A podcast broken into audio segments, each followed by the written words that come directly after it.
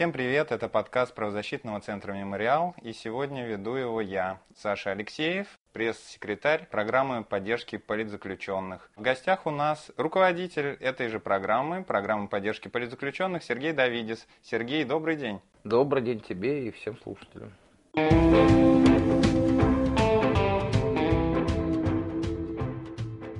Поговорим мы сегодня о задержании Сергея, о том, какие последствия имели массовые акции 21 апреля, как вообще следует рассматривать политические преследования, в том числе не уголовные, а административные. Немножко контекста. 21 апреля по всей стране прошли акции в поддержку Алексея Навального. В Москве все прошло относительно спокойно. Настоящие массовые задержания начались уже после. Силовики начали приходить домой к активистам и оппозиционным политикам. Вечером 24 апреля полицейские пришли с обыском к председателю гражданского общества Михаилу Светову. Утром пришли к вам, Сергей, и увезли в ОВД Мещанский. Ну что ж, расскажи, пожалуйста, про день задержания. С чего вообще все началось? Я какой-то интерес к себе полиции в связи с мероприятием 21 апреля ощутил еще до того, потому что приходили к моим родителям, которые живут на одной личной площадке со мной, приходили к жильцам, которые живут в квартире, которую я сдаю, где я прописан, спрашивали про меня, где меня найти, но при этом не передавали ничего, не просили прийти куда-то, не оставляли повесток, поэтому я думал, что они хотят провести профилактическую беседу, честно говоря. Накануне или за 2 дня, я уж не помню точно, до того, как меня задержали, даже полицейский в форме звонил в дверь, я его спрашивал, что ему надо, не ответил. Ну, я счел, что тогда обязанности с ним вступать в коммуникацию у меня нет. И, в общем, подзабыл уже немного об этом. И утром в воскресенье отправился давать интервью к хабаровскому журналисту-активисту, который как раз хотел там услышать наши оценки нашей программы протестов в Хабаровске и репрессии, которые за ними последовали. Потом собирался по своим делам к врачу. И, выйдя из квартиры, увидел, что на лестничной площадке между этажами стоит какой-то молодой человек. Это очень необычная ситуация, то есть средь бела дня никто просто так не стоит. В штатском? В штатском и вообще такого совершенно неформального вида. То есть я не думаю, что это был сотрудник полиции. Но сам факт того, что кто-то стоит и смотрит, меня насторожил. Я, в общем, уже ожидал, что чего-то случится. И когда я спустился на первый этаж, там был уже такого вполне полицейского вида, хотя тоже в штатском молодой человек, который, когда я с ним поравнялся, мне сказал: Сергей Константинович, я говорю, да, нам надо проехать в ОВД Щукина. Я спросил, кто он такой.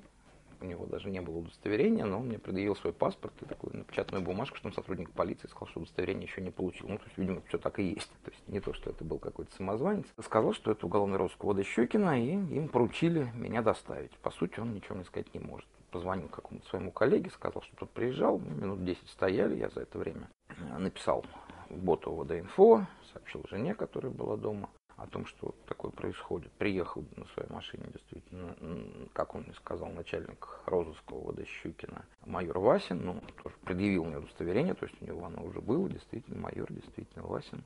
И мы поехали в ОВД Щукина, где они меня завели на второй этаж, сказали ждать, что они сообщили неким сотрудникам, которые заинтересованы в моем деле, которые приедут и привезут меня в ОВД Мещанский, где мне объяснят, собственно, зачем меня задержали. Тут, наверное, можно меня упрекнуть в чрезмерном сотрудничестве, что я там поехал с ними, хотя формально, может быть, полностью процедура задержания не была соблюдена, но, честно говоря, коли уж все равно так получилось, то устраивать какие-то казаки-разбойники мне показалось глупым. Лучше выяснить, чем потом опять неожиданно оказаться в ситуации, когда ты идешь по своим делам, и тебя кто-то ловит и куда-то тащит. То есть давай восстановим хронологию событий. Утро, и вот тебя задерживают около скольки? 11:30. Это было 11:30, поскольку я сюда написал, позвонил, то это вполне четко зафиксировалось у меня встреча была назначена как раз в это время, поэтому я хорошо запомнил это время. Тебя привозят в Щукино и говорят, что повезут в Мещанский. Да, приедут какие-то специальные люди, они эвфемистически выражались, они не говорили эшники, и я не сразу это понял. Говорили, приедут сотрудники, вот как-то заинтересованные в вашем деле, вот они.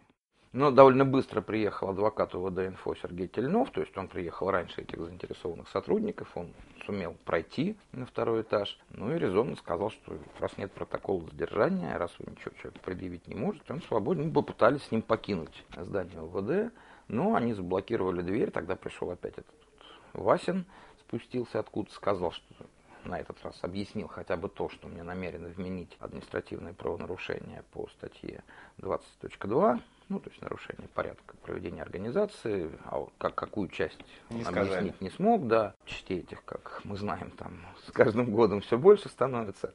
Ну, так или иначе, понятно было, что это, в общем, либо участие, либо организация, чтобы еще мне могли предъявить. Ничего не оставалось делать, как ждать приезда этих людей. Они, соответственно, где-то там через час, наверное, по моего пребывания в ОВД Щукина, может, чуть больше, приехали. Это оказались два сотрудника ЦП в штатском. Тоже старший из них предъявил удостоверение. Я писал, как его фамилия, честно говоря. Даже фотографию разместил в Фейсбуке. Не помню, как. Ну, те из наших слушателей, которые хотят увидеть лицо этого человека, могут найти страницу Сергея Давидиса на Фейсбуке и посмотреть и фамилию, и фотографию этого человека. Принципиально то, что, ну, собственно, ситуация сдвинулась с мертвой точки, они мне предложили поехать на своей машине, тоже гражданской, не полицейской, в ОВД Мещанской. Адвокат Сергей Тельнов стал возражать, поскольку, опять же, никакого протокола на тот момент составлено не было. Задержание не произошло. И при этом я имел право на юридическую помощь. Он претендовал, что если уж они хотят, чтобы мы поехали, чтобы либо я своим ходом добирался вместе с ним, либо они позволили вместе со мной на их машине ехать и адвокату. Они отказались и от того, и от другого, угрожали применить насилие. Ну, то есть фактически они повторно осуществили задержание таким образом. Ну, вступать с ними в битву показалось мне тоже, в общем, неразумным, поэтому пришлось согласиться на их незаконные требования и поехать с ними на их машине. Причем все это как раз моя супруга, которая тоже подошла к тому времени к ОВД Щукина, снимала на видео всю эту сцену, а тут, собственно, и фотография, стоп-кадр. Они были очень недовольны тем, что их снимают, надо сказать. Да, вообще сотрудники Центра по противодействию экстремизму не очень любят публичность. Видимо, она им мешает каким-то образом. Когда мы подъезжали к ОВД Мещанский, они сказали, вы понимаете, что вас могут арестовать? Я говорю, ну что ж, могут так могут. При этом сказал он мне тоже уже в самом конце нашего путешествия, что мне намерены предъявить пятую часть статьи 20.2, то есть нарушение порядка участия в мероприятии, которое, вообще говоря, не арестное. Ну, я... наизусть номера статей не помню. Когда смог посмотреть в телефоне, понял, что они арестны. Это меня несколько утешило, хотя тем более стало непонятно, зачем такие странные ухищрения предпринимать. Они обещали, что в Водоинфо составят протокол.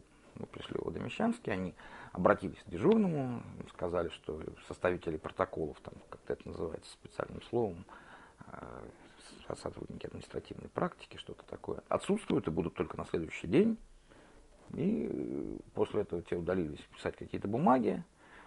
Еще, наверное, час мы провели в ожидании. Мне сказали, что меня задерживают уже в связи с тем, что предъявляют мне часть вторую, статьи 20.2, нарушение порядка организации публичного мероприятия. Да. На основании протокола задержания и доставления, которые были составлены, и составлены были на основании рапорта как раз этого ОЭшника, который меня вез, где было написано, что в ходе мониторинга они обнаружили, что я 18 еще апреля ретвитнул твит Волкова. Ну, твит с видео, в котором он, собственно, объявил о том, что акция 21 апреля состоится. И что, несмотря на то, что они не видят в этом смысла, это мне уже дежурный там уж не сказал, им сказано, что я должен быть задержан, что вот вариантов нет. То есть это произошло уже в котором часу? Ну, где-то в 13.30. Протокол задержания в 13.30. Через 2 часа было. И вот начались твои мытарства в ОВД Мещанское, правильно? Ну, я не скажу, что это какие-то особые мытарства, то есть... Просто задержание, насколько оно вообще неприятно и бессмысленно, настолько это были мытарства. А так никакого специального злостного отношения или какого-то дополнительного к предполагаемой процедуре задержания нарушения моих прав там не было. То есть мне сразу выдали там одноразовое белье, выдали даже сухпайок, коробку такую с банками консервов. Я ее, правда, не открывал, но на ней написана была опись, там вроде как все нормально. Я думаю, не все из наших слушателей бывали задержаны. Расскажи, как выглядит вообще помещение, в котором тебе пришлось находиться? Вот у меня такой опыт был тоже довольно давно. чтобы я ночевал в отделении полиции лет уже больше 10 назад, тоже в связи с участием в марше несогласных, и тогда ситуация была хуже.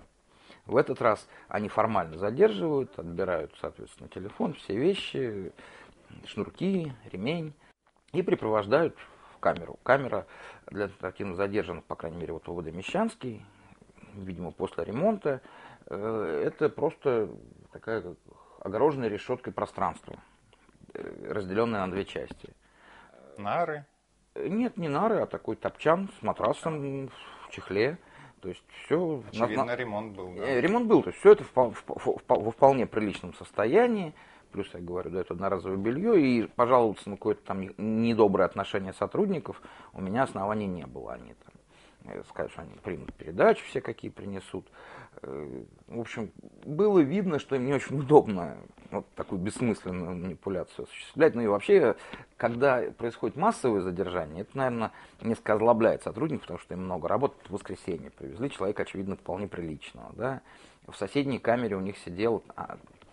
Это отдельная камера, там всего три камеры, вот две оборудованных таким образом, как я сказал, открытые внешнему миру, просто зарешоченные пространства, а одна отдельная, просто комната с железной дверью, где как раз координатор штабов Навального, по-моему, Анна Самкова. И вот к ним привезли двух человек, непонятно зачем, чтобы выходные их там держать.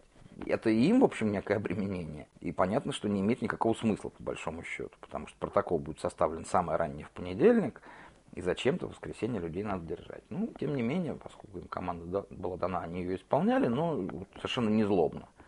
В этом смысле не особо пожаловаться не на что. Хорошо, значит, наступил понедельник.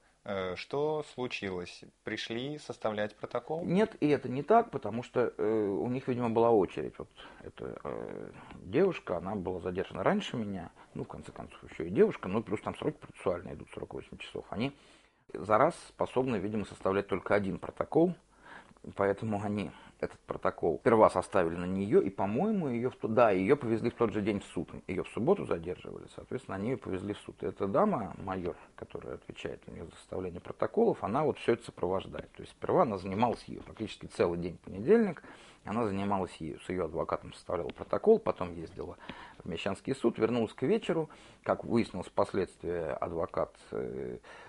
с утра там, приходил в отделение полиции, ее прогнали, сказали, что сообщат, и в результате к позднему вечеру только его еще раз вызвали, вывели меня и привели к этой сотруднице, которая составляет протоколы. Если мне память не изменяет, что-то около 11 часов вечера она сподобилась составить протокол. То есть суд был назначен уже на утро вторника? Даже не на утро, а, как выяснилось, на следующий день, вот ровно в момент истечения срока, то есть там в 13:00 или в 13:30, то есть вот у меня срок задержания считается от момента доставления в ОВД, и в протоколе значилось именно это время, 13:30. Вот, соответственно, ровно через 48 часов они назначили суд. Фактически, когда они меня туда привезли, уже истекло время задержания, то есть в ожидании захода в зал я номинально был свободным человеком. А скажи, опять же, не все наши слушатели доставлялись из отделения полиции в суд, на чем везут? На обычной полицейской машине, у них такие «Лада-Ларгусы», то есть вот все перемещения моих в процессе, это, ну, кроме тех, которые были в самом начале, то есть вот в ОВД и из ОВД в ОВД, которые были на частных машинах, дальше все на полицейских машинах, «Ладах-Ларгусах», в качестве пассажира, там никаких решеток нет.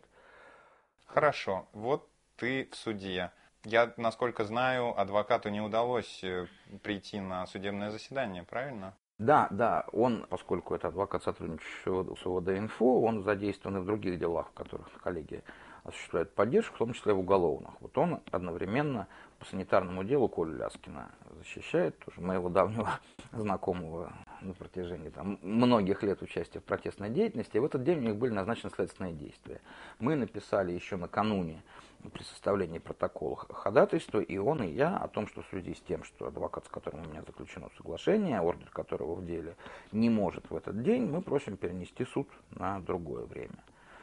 Что, вообще говоря, было вполне железным основанием для того, чтобы суда не проводить, меня отпустить, назначить его на другое время, чтобы я пришел своими ногами или не пришел, и они мое отсутствие рассмотрели. Ну, неважно. Резонно. Ну вот, соответственно, коллегия осуществляет юридическую помощь по этому делу, и адвокат задействован был в этом деле. Поэтому он не мог участвовать. Это ходатайство было подано заранее, повторено в судебном заседании, которое очень быстро началось после того, как я пришел к помощнику судьи и сказал о том, что 48 часов моего задержания даже с формального момента доставления в ОВД Мещанский истекли, и я номинально должен был быть уже свободным человеком. Тогда они сказали, что паспорт они мне не отдадут, но зато прямо сейчас начнут судебное заседание. И действительно начали.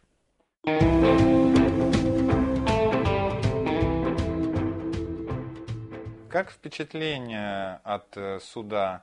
То есть судья же осознает, что она прямо нарушает закон. Да. И тут дело даже не только в том, что она нарушает закон. То есть на самом деле я допускаю, что эти люди, во-первых, отобраны таким образом, а во-вторых, воспитали себя таким образом, что вот если есть буква закона и есть истолкование этой буквы закона там, Верховным судом, и сложившейся судебной практикой, что размещение информации о времени проведения несогласованных мероприятий следует рассматривать как организацию, она считает, что так и есть и так и надо. Но я ссылался в том числе на практику Европейского суда, которая совершенно противоположна, и это обязательное для российских судей решение. И последние изменения в Конституции ничего принципиально не меняют, только специальное решение Конституционного суда по конкретному делу о том, что это решение Европейского суда противоречит Конституции, может отменить применение Европейского суда. То есть весь корпус актов судебных прецедентных решений Европейского суда, он обязателен. Я ссылался и пришедшая на смену Сергею Тельнову Екатерина Селезнева из ОВД-Инфо, суда на мое ходатайство отложить, вместо этого предоставил мне 40 минут на поиск другого защитника, и ознакомление с делом. Ну вот, соответственно, в дело вошла Екатерина Селезнева, и моя жена просто для того, чтобы иметь возможность коммуникации, поскольку в зал никого не пускают. Вот я ссылался на прецедентное решение Европейского суда и связанное с тем, что, конечно же, нельзя в принципе подвергать преследованию за мирную реализацию права на свободу собраний, а даже если считать, что я призвал к реализации, хотя я ни к чему не призывал, просто осуществил ретвит, даже без комментариев. И тем более конкретно это мероприятие проводилось в связи с ухудшением здоровья Алексея Навального с требованиями оказания ему медицинской помощи, а это ситуация срочная, которую невозможно было предсказать. Даже если абстрагироваться от того, что у нас невозможно согласовать мероприятие, того, что на самом деле уведомительный характер давно заменен разрешительным, вот в этом конкретном случае вообще не приходилось говорить об обязательности согласования. Опять же, хотя в российском законе такого нет, практика Европейского суда однозначно говорит, что для таких ситуаций необходимо делать исключение. В этой связи в моих действиях никаким образом невозможно было увидеть состав административного правонарушения. Ну да, судья все это с холодным видом проигнорировала. Я вот не скажу, что она какую-то злобность проявляла. Она была вот просто абсолютно как робот. То есть все, что положено, выслушала, не мешала мне говорить. Я довольно долго и подробно говорил. Она назначила мне наказание в 10 суток административного ареста. Я видел в твоем посте, опять же, на Фейсбуке о том, что наши коллеги приходили тебя поддержать в суд. Насколько тебе это было вообще важно? Расскажи о том, насколько общественная поддержка и внимание к конкретным административным, уголовным делам важны. В суде первой инстанции поддержать меня пришла, в общем, полуслучайно уважаемая адвокат Анастасия Георгиевская, с которой мы взаимодействуем по уголовным делам, где мы оказываем помощь, с которой у меня просто лично хорошие отношения, и это стало поводом для скандала. Также Алексей Горинов пытался пройти в зал, тоже защитник, который много помогает по административным делам, мой старый добрый товарищ по движению «Солидарность». Его просто не пустили под предлогом ковидных ограничений, а Анастасии удалось пройти в зал и даже присутствовать на судебном заседании, но когда судья удалилась на вынесение решения, ее попытались выгнать, она апеллирует к закону отказывалась, так в результате на нее составили административный протокол о нарушении порядка в судебном заседании, воспрепятствовании деятельности суда и так далее. Сейчас еще вот отдельно она по этому поводу будет судиться. Я затребовал аудиозапись судебного заседания, если она велась для того, чтобы предъявить ее в этом процессе. За ее поддержку я признателен. А коллеги, про которых ты говоришь, они на следующий день уже в Мосгорсуде были, там, где рассматривалась моя апелляционная жалоба. Там уже был и адвокат Сергей Тельнов, и та же Екатерина Селезнева. И вот большое спасибо действительно и Дарье Костромино, и Илье Мищенко, и Роману Петрищеву, которые пришли. Конечно же, сам факт того, что кто-то пришел тебя поддержать, он и психологически значим для самого человека, который подвергается преследованию, и он важен для тех, кто там присутствует. И полицейские, и судья, они видят, что у человека есть поддержка, да, что это дело имеет какую-то общественную значимость, общественный резонанс у него будет. Это на них, налагает какие-то ограничения. Другое дело, что если им дана команда и выстроена конструкция все равно такова, что им надо вынести неправосудное решение, это ничему не помешает, но сдерживающим фактором все равно является.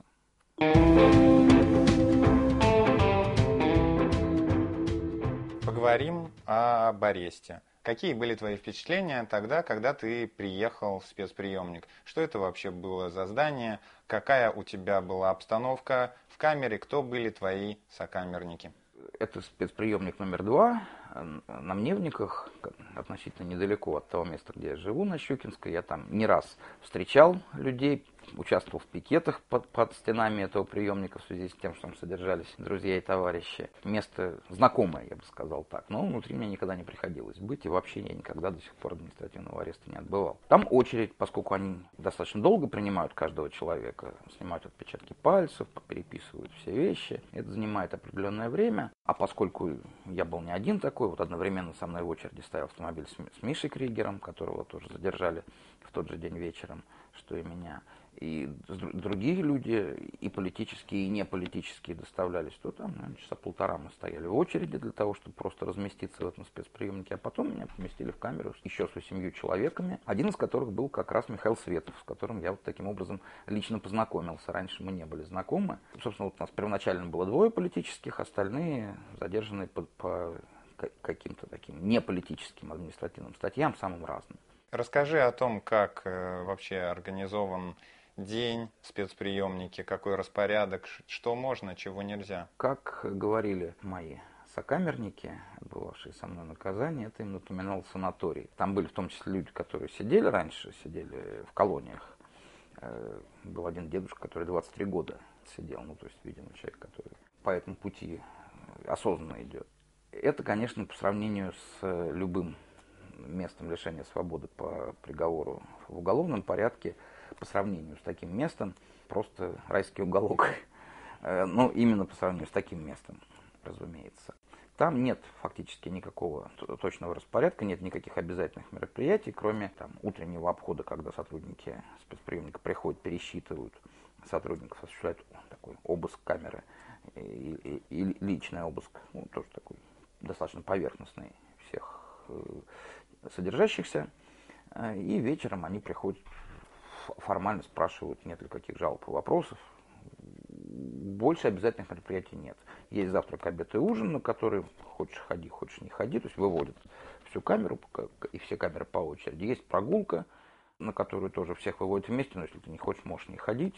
Там маленький зарешоченный даже сверху дворик внутренний.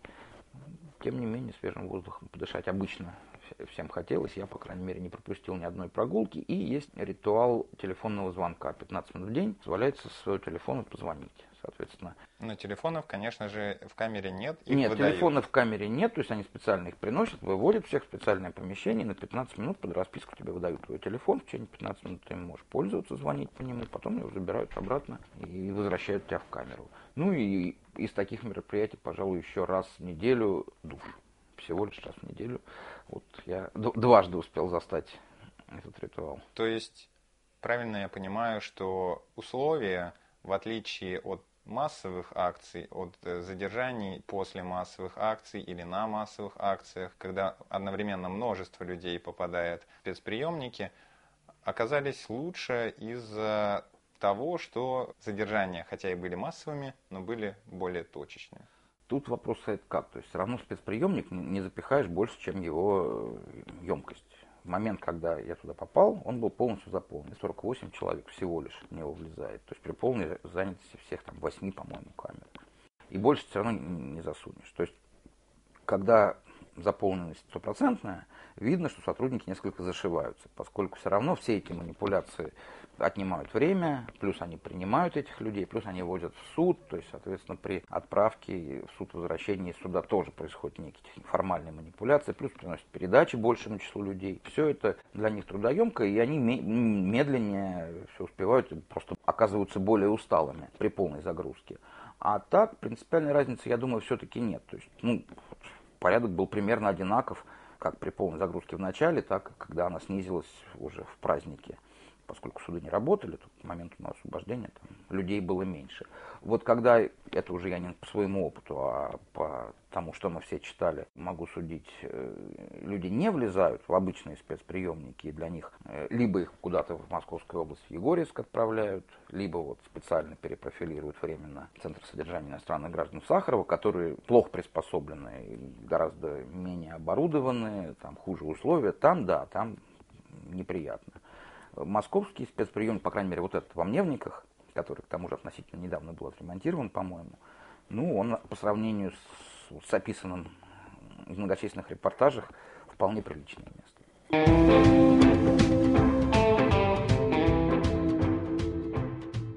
Расскажи, пожалуйста, о том, как организованы передачи в спецприемник. Наверняка это важная вообще часть для тех, кто отбывает административный арест. Все мы знаем, что аресты бывают гораздо более продолжительные, до 30 суток.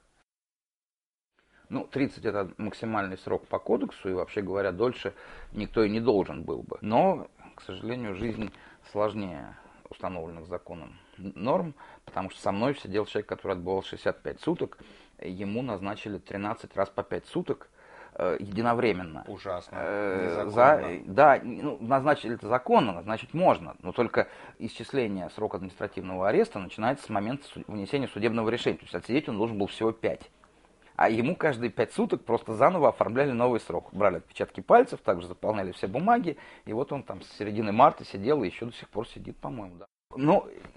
Передачи действительно важны, особенно для тех, кто сидит долго, во-первых, и во-вторых, наверное, для курящих людей. Потому что, по большому счету, еда, которую там кормят, вполне приемлема. То есть не умрешь с голоду, если будешь питаться их едой. Вот в этом конкретно спецприемнике, в этот период. Все остальное – это некое баловство. Другое дело, что нужны так или иначе всякие санитарные принадлежности. Понятно, что нужны книги. По книгам, собственно, отличали политических. У каждого политического была стопка книг рядом с кроватью. Это был такой совершенно очевидный индикатор политического узника. Поскольку, в принципе, быт камер, он по такому полутюремному принципу устроен, то есть так или иначе есть некий так называемый общак, часть того, что передают еды, в первую очередь еды, люди делят. А многие все, я, например, просто все отдавал в этот общий котел, потому что никакой особенной необходимости вообще чего-то там такое хранить для себя нет. Сигареты там тоже все люди хранили все вместе. Я был в курящей камере, соответственно. И есть какие-то люди, у которых нет ни родственников, ни знакомых, которым передачи не могут сделать. Им необходима помощь. Да, им помощь необходима, и вот такое честное распределение, оно в этом смысле эффективно. Вообще атмосфера, в смысле общения между людьми, она очень приятная. Передачи там принимают во все дни в рабочее время. Насколько я понял, они принимают передачи до последнего человека, который успел встать в очередь до закрытия этого окна. То есть интерфейс вполне благоприятный. Принимают то, что написано на сайте, то есть фабричные упаковки. Это как раз открытая информация, ее легко узнать, если кому-то окажется необходимым сделать передачу. Разумеется, лучше ознакомиться со списком и порядком там на сайте. Да, это можно будет найти на сайте. Расскажи, пожалуйста, о тех людях, которые были с тобой. Да, мне на самом деле наиболее интересным показался именно опыт общения с людьми. в спецприемнике. Там понятно, что все делятся, грубо говоря, на политических и неполитических, но политических старались распределять так, чтобы их было не слишком много, и они были равномерны. Но поскольку все-таки вот эти такие полумассовые вялотекущие аресты шли все это время, то всю дорогу примерно человек 12, наверное, 15 на спецприемник политических было. То есть в каждой камере по 2-3 человека, может 20 человек. Соответственно, с большей частью, естественно, я не виделся в камере одновременно. Вот мы были с Михаилом Световым сначала, потом его перевели в другую камеру. И вместо него молодой ученый из Парижа, Борис, заселился, который как раз вот сегодня, после того, как мы запишем этот подкаст, инициировал подобное же выступление в Клабхаусе, где мы будем рассказывать об этом своем опыте. Понятно, что политические между собой на основе общности интересов общаются больше, обмениваются книжками. И плюс, поскольку прогулки совместные, там обычно 2-3 камеры выводят единовременно, то возникает возможность там в течение получаса, минут 40 поговорить с другими политическими. Но помимо того, все остальные это люди, которые по самым разным обвинениям, вот со мной сидели люди, которые были осуждены за езду без прав, за езду в нетрезвом виде, за неуплату алиментов, за хранение наркотиков, за мелкое воровство, за неуплату административных штрафов, может быть, что-то еще забыл. И это интересный опыт. Совершенно серьезно, без дураков говорю, что интересный опыт. Мне было интересно с ними общаться. Понятно, что с ними там я не разговаривал о философии, но у них регулярно возникали политические вопросы какие-то, да и просто юридические вопросы, поскольку я все-таки юрист, для них это тоже было полезно и интересно. Юристы в этом смысле вообще проще, потому что юристы в таких местах пользуются спросом, могут что-то объяснить, но и разговоры о политике, и вообще о жизни, они все равно выводят за тот обычный пузырь, в котором мы находимся. Позволяет увидеть что-то такое, чего ты там в Фейсбуке и в повседневной жизни не видишь. Понять, о чем думают люди. И вот, завершая эту мысль, если говорить о политике, то в конечном счете вывод от общения с этими людьми такой, что поддержки власти никакой нет. Там, может быть, один человек наполовину в шутку там поддерживал власть, но скорее вот в таком клоунском стиле поддержки Жириновского, что неплохо было нам там завоевать Литву, и хорошо бы еще Путин водку нам раздавал на улицах, тогда бы мы вообще его любили. Ну, такой вот сторонник имперского величия, но тоже, в общем, скорее в шутку, чем всерьез. А все остальные совершенно осознанно против власти. Другое дело, что они большой частью не понимают осмысленности протеста, им непонятно, зачем эти вот люди выходят на митинги. Но опять же, разъяснительная работа оказалась вполне эффективной. То есть мне показалось, что уважение к нам там после этих 10 суток стало больше, и понимание у этих людей стало больше. То есть нам может показаться, что эти люди стали более осмысленны в своем отрицании властных практик нынешних. Как ты думаешь, что этот опыт встречи с тобой, встречи с другими арестованными по политическим статьям принес для этих людей? Ну, чуть больше понимания того, как устроена власть, как вот те люди, которые правят страной, влияют на то, что они живут плохо, как именно выстроены механизмы их плохой жизни. Вопрос о том, почему, там, не знаю, в Германии, в Польше, в Литве живут хорошо, а у нас плохо, он постоянно задавался, они его инициировали. И ответ-то естественный, да, потому что вы не можете голосовать на выборах, потому что у вас нет свободы собрания, нет свободы высказывания. И они сами, конечно, изумлялись, когда я вот вошел в камеру, они говорят, за что? Я говорю, за репост. А что такое репост? Ретвит, я сказал, что такое ретвит? Мы не слыхали такое. Когда я объяснил, они, конечно, выразили изумление, потому что одно дело, там, хранил в кармане героин или не платил штрафы за там, 15 эпизодов пьянства на улице, или ездил без прав. Тут хотя бы понятно, да? А тут, значит, осуществил ретвит. Ну, внутреннее понимание того, что это нормальное право человека, у них есть. И ходить по улице, и участвовать в митингах, и писать в интернете. И это вызывает раздражение у людей. И вот связь нарушения этих прав и их плохой жизни, она, мне кажется, у них усилилась благодаря нашей коммуникации. Рассчитывать на то, что это перевернуло их сознание, что они теперь будут всегда ходить на митинги, конечно, не приходится. Но это было бы самоуверенной глупостью. Так или иначе, вот маленький камешек на ту чашу весов, где живет гражданское, где лежит гражданское сознание, и которое в какой-то степени перевешивает то, чего говорит телевизор, и выученную беспомощность, которая очень сильна у людей. То есть вот, зайдя в камеру, там, хранитель героина, сказал: вот не понимаю я этих митингующих, какие идиоты, зачем они туда ходят? Я ему как мог объяснил, больше он этого вопроса не повторял.